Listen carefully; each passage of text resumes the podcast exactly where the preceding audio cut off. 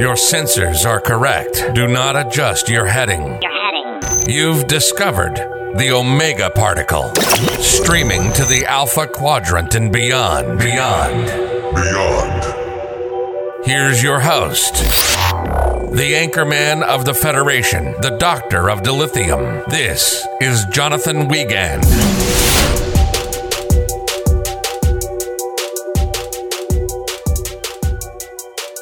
Welcome to the Omega Particle Podcast. I am your gracious and humble host, Jonathan Wiegand, your anchor man of the Federation, the Doctor of Dilithium. Yes, the Doctor is in today, and we are covering Star Trek Picard, Season 3, Episode 2 Disengage.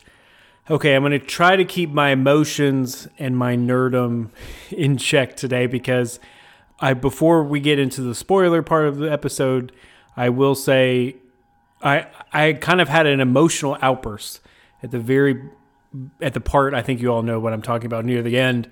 I was like, "Whoa!" Like, yeah, I was very excited, and um, I don't want to give too much away, but I was very excited about that, and I'm sure a lot of you did as well. Before we get into the episode, I will say. Uh, it's good to be back um, behind the microphone, and um, no, I know I'm releasing this on the Friday, and um, Picard came out on yesterday on Thursday, but it's just been one of those weeks, man. You know where we had a family member, a very close family member of mine, had to be put on hospice, and then we had some other family drama, and it's just been just a nightmare. And honestly, it feels so good, like to kind of escape, you know, and and have a place like on Thursday night, being able to be like, you know, this is going to allow me 45 minutes, 50 minutes, whatever it is, just to kind of escape the troubles. And I think that's a beautiful thing about any fandom that we have, you know, sports, uh, any hobby that we have. So was this week was definitely needed for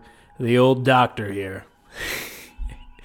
anyway, I don't I don't want to get into too much for spoilers, but I will say um, we are going to come out with a, a, kind of a normal, quote unquote, OPP normal episode um, next week or two. Kind of just in case people don't listen to Picard or don't watch Picard. Can you listen to it? People don't watch Picard. So I thought it'd be good to um, just have a normal episode for, for all those uh, OPP fans that don't. But in other news, Luna, let's get to the good stuff and let's roll that footage.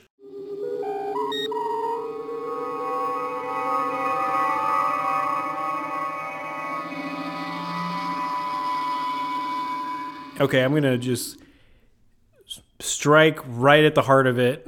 I will say this episode was it took an eternity. Can I just say we all know that, you know, Jack Crusher was Picard's kid. We all knew that. That was kind of a given at the end of the episode uh, last week. And it literally took an eternity just to kind of bring out that plot twist. And I just feel like the entire plot line with them was just so slow moving. Even with, you know, the the much anticipated return of the great Michael Dorn. And then we even saw like, you know, that really beautiful like reunion between Picard and Crusher and they didn't even say anything and it just to me the episode kind of fell flat a little bit just to be honest i'm kind of giving my overview right now so um, and again, if you disagree with me, please let me know. We actually have something new on the podcast. You can actually call and leave a voicemail, and I will air it on the show, possibly. You know, we'll see.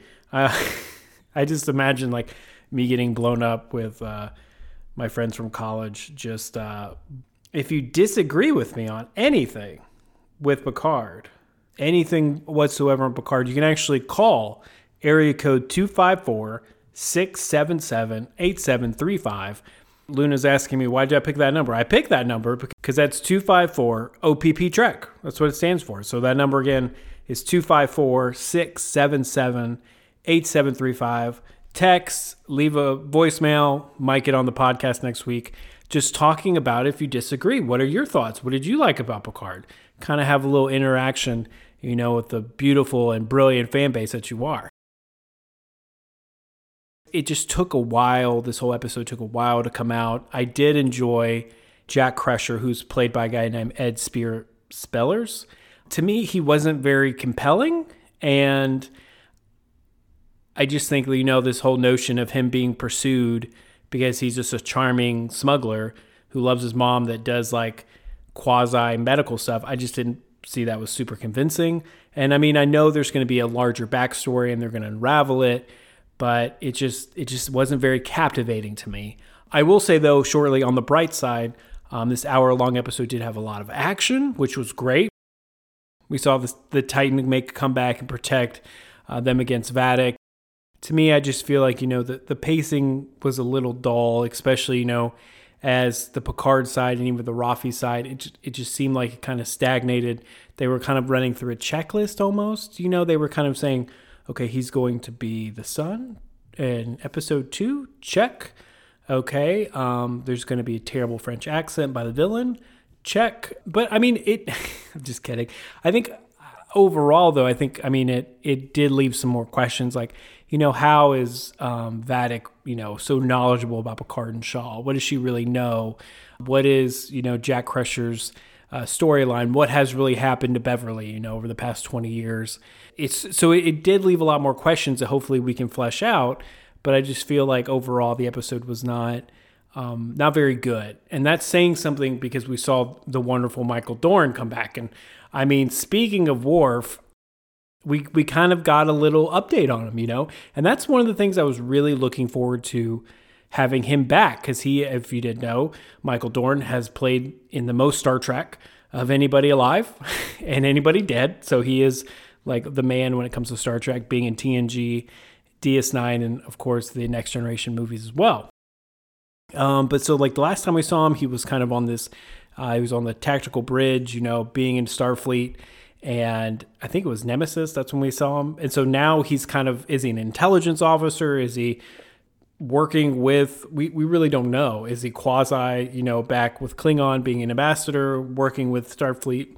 I'm sure they'll flesh that out. And and that if you ever go back and watch episode one again, um, when Raffi's communicating with her, you know, quote unquote contact, there's a line that says like, "You are a warrior, and you must like fight like a warrior." And I'm like that's such a huge like Worf like reference, you know. Um, I mean, no one really speaks like like that besides Worf, and oh, I mean, other Klingons do, but I'm saying like in the Star Trek world, I think that was a major Easter egg that completely blew my mind and blew by me. I just wouldn't know, so I was completely duped by that. And um, speaking of duped, I thought Worf was supposed to be a pacifist. Like I, I, saw like in all like you know the promo material that he's a pacifist now. He doesn't believe in violence. And then the like right out of the gate, he's like stabbing dudes through the heart, like cutting heads off. I mean, we we can talk about the violence, but it's just I feel a little duped. I feel like maybe there's going to be some explanation of that in the future. I mean, maybe he is a pacifist, but he's just not a very good pacifist. Speaking with like the violence, like so last week, one of the biggest issues I had and the weakest points of the first episode was kind of feeling like the writers and the producers just used drug addiction as just to be edgy. You know, it really didn't move along. It didn't really feel genuine, didn't feel connection to Raffi. So you're just you're like, okay, are they just like trying to be edgy just for the sake of edginess? But I feel like they the violence was a little bit better a little bit more genuine in line with what we saw. But again, I know this is not your grandfather Star Trek, so they're trying to be, you know, cutting edge. But it is it is intense. Like I was in bed with my wife watching this and she was like, Oh my gosh, like I didn't know or expect that kind of like intensity from Star Trek. I'm like, well, it's a newer thing. They're, you know, trying to be the way they are. And I feel like they're kind of making a TNG for mature people, for like older adults. But I mean, if we kind of stay in the underworld and talk about that a little bit and try to keep our head on straight, unlike the Ferengi, all right, Luna, that's funny. Okay. Just don't lose your head over it. Pause for laughter. Pause for laughter. Just, just, just kidding. But seriously, I mean, what's up with those ears? Can we just be honest? Like, I remember from DS9, that's usually where they fleshed out Ferengi so much. I mean, the lobes were super small. I thought they wanted like giant lobes for business. Like, that was like almost like a penis thing. And, and then Sneed comes in. He's got really tiny little ears. I'm like, is is he like a female or I was like, what's going on? And I'm like, maybe he has low testosterone and kind of needs those pills they sell on late night TV, you know? Just kidding. Um, this is a family show, Luna. What kind of script is this? Anyway, um, so staying on track kind of with the underworld, I will say this like with Raffi, she's there was a silver lining to her theme. And now I'm going to get to the, the good part of the silver lining here. Um, I definitely like the idea of them showing kind of like seeing the sacrifices she makes for Starfleet. First with her husband and her son and grandchild. And her husband, I, I just feel like was the absolute like dick of the week. I don't know if that's going to be a segment, but he was the dick of the week. I mean, who makes somebody choose like that? I mean, the Sneed guy is connected to a terrorist attack. Like the dude killed or was somewhat responsible for killing 120 people. That that's like serious.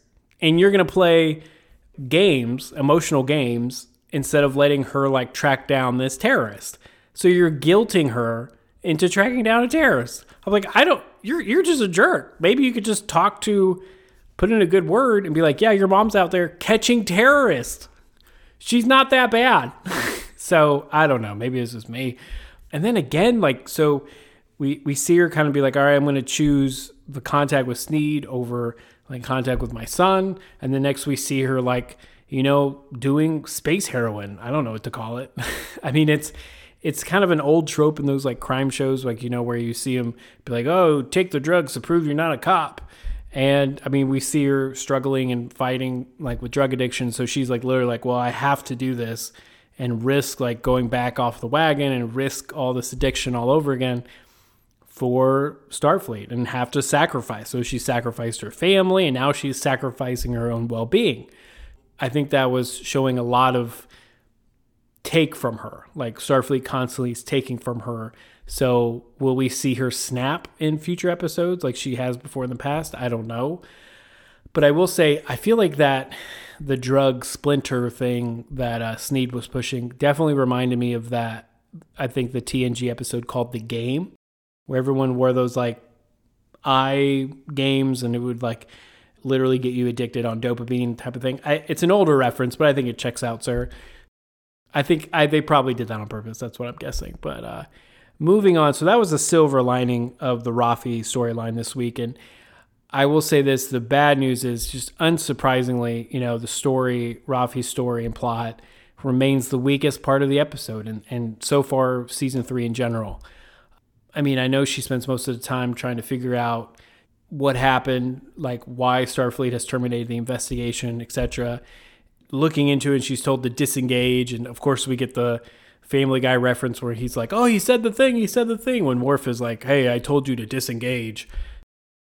I mean, it's kind of a completely predictable twist. Like we knew this was going to happen, and we knew Raffi was going to disobey and definitely keep going after. I mean, she's just an, doing what any like Starfleet officer would do. You know, she's going to try to find the truth, and she's going to go after. It. She's not just going to, you know, leave it alone. And I, I feel like to me, you know, the Picard line storyline and this Raffi plot line are just so like separate right now. That Raffi is just completely isolated from everything else that we're watching, and it's really hard to care about what the answers are. to me, I really only am tuning in for that that beautiful TNG nostalgia, and literally up until Worf got there, I was kind of disinterested. And I know it doesn't help, you know, they pinned this subplot to their weakest character they have left after season two. I and I know you know it's going to intersect one day like this terrorist plot. It's going to intersect with the Picard, Jack, and Vadic storyline, and there's going to make sense to it. Still, it doesn't make it any more interesting, but still, I was very happy to see Worf come back. It, yeah, I was very happy to see Worf come back. So I was happy I didn't, you know, fast forward through anything with that. But that's just my my kind of wrap on on Raffi and Worf, and hopefully, you know, it gets better with next week with having, you know, the Star Trek veteran Michael Dorn involved and him kind of being able to make us excited about this plot line now and not this kind of like roll our eyes about, oh, when it goes back to her. So maybe we'll see. Uh, moving on real quick, I do want to touch on this um, with Captain Shaw. I, I kind of completely agree with him. I know last week they tried to paint him as an absolute jerk and last week's episode, I kind of played devil's advocate.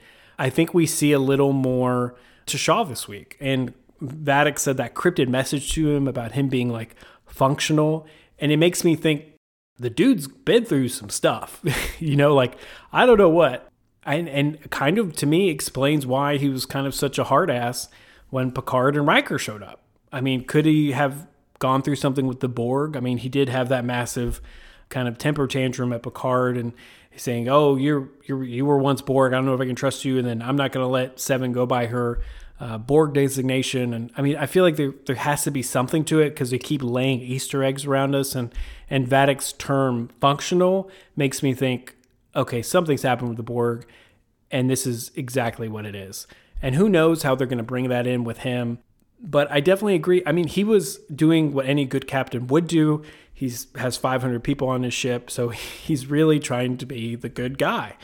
But I will say the actual plot twist of the episode comes when he actually decides to help and says, you know what? You're right. Let's protect this Jack. Well, he doesn't get fully on board, but he's like, let's protect Jack Crusher. You know, let's go off and play um, Wrath of Khan and go into the, the plasma cloud. Maybe try to get away that way or try to blow up the other ship that way.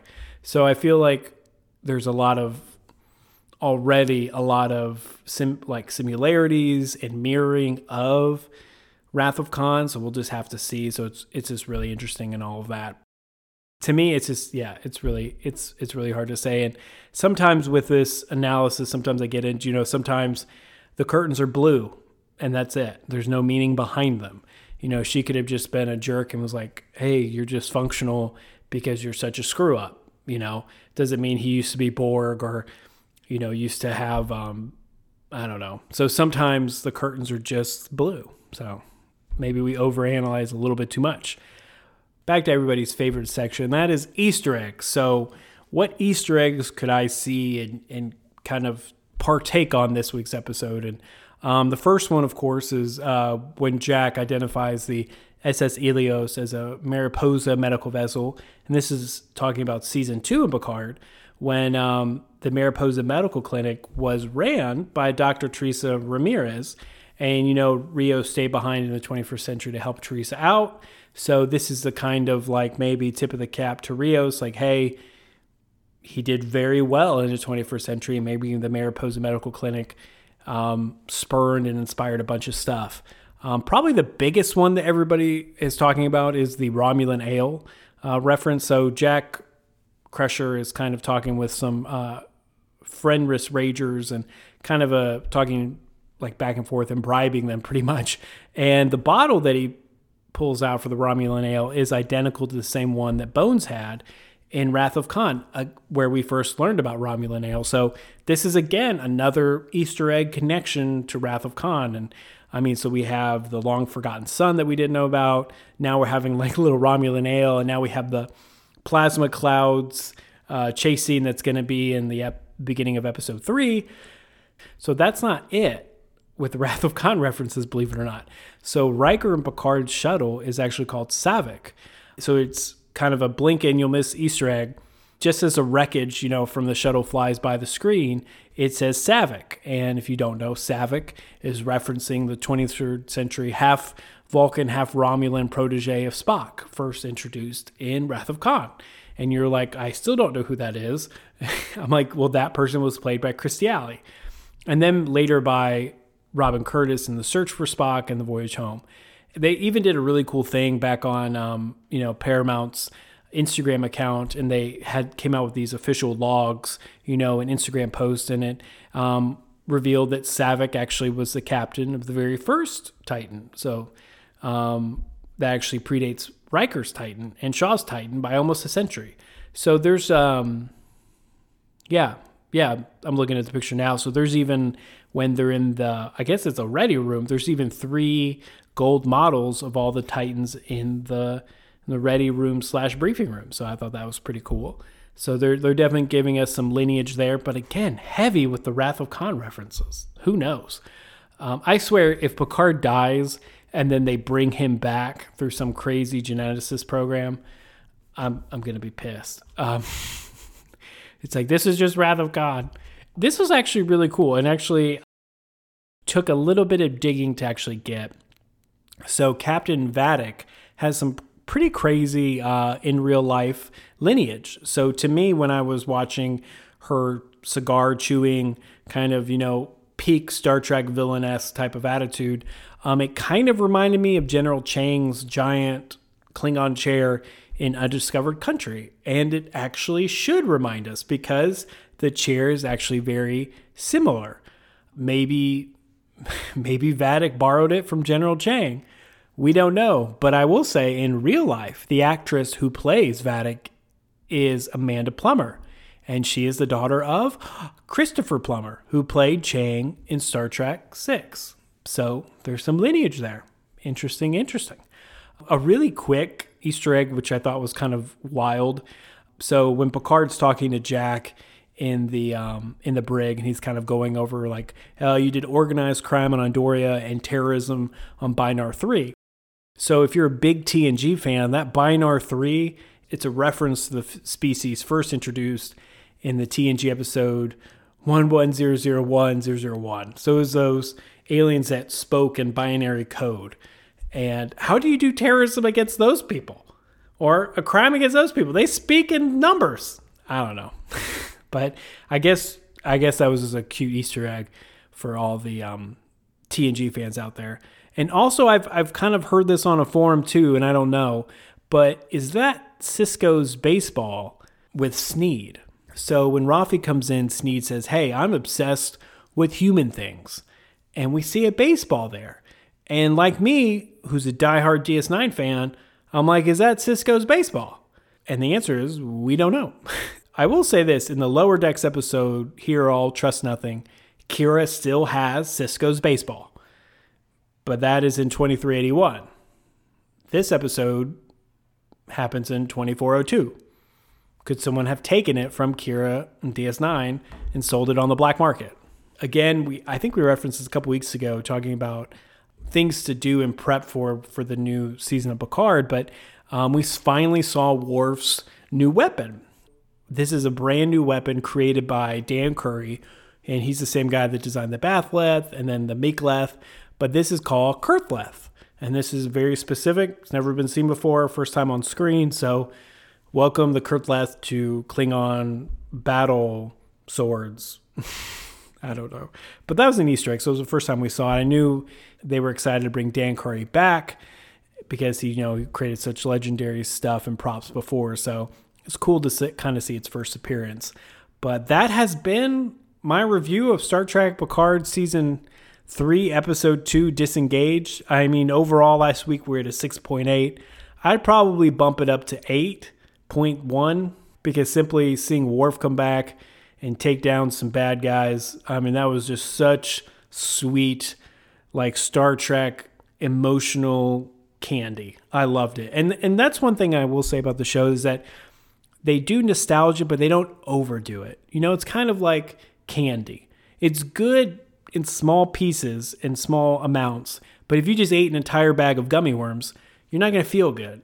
And I feel like that's kind of the same thing with with nostalgia. And Picard, overall for season three, is handling it right. And um, I hope maybe they do that. Maybe that's the plan with other characters. You know, we still have um, LaForge out there. We still have Troi out there. We still have Lore out there. So maybe they're just going to kind of, hopefully, not always bring them as a cliffhanger, but um, maybe just kind of have them come in one episode at a time, like we originally thought last week. However, it's hard to say.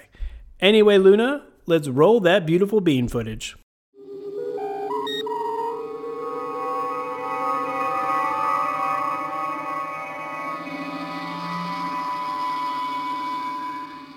Thank you so much for listening, guys. And um, like I mentioned before, next week or next uh, few weeks, we're going to release a couple more episodes that aren't having to deal with the rewatch of Picard simply because, um, you know, some people may not watch it and some people may like the other content. Um, I know for me, I like the freedom of being able to talk about whatever I want. So I miss that with the Trek world. And again, please feel free to call or text, leave a voicemail. And that number again is 254 677 8735. You can give me a call and maybe be on the podcast. You never know. And as always, please check out www post. Please check out www.jasontalksmovies.wordpress.com. Um, I know he's doing a review for uh, Ant Man's coming out, maybe Cocaine Bear. I've heard. You know, Cocaine Bear is actually getting really good reviews. That's crazy to me, but whatever. Anyway, take care of yourselves out there. Remember, mental health is a priority. Keep it at the forefront. Don't let it go and get all out of whack. And as always, everybody, second star to the right, straight on till morning.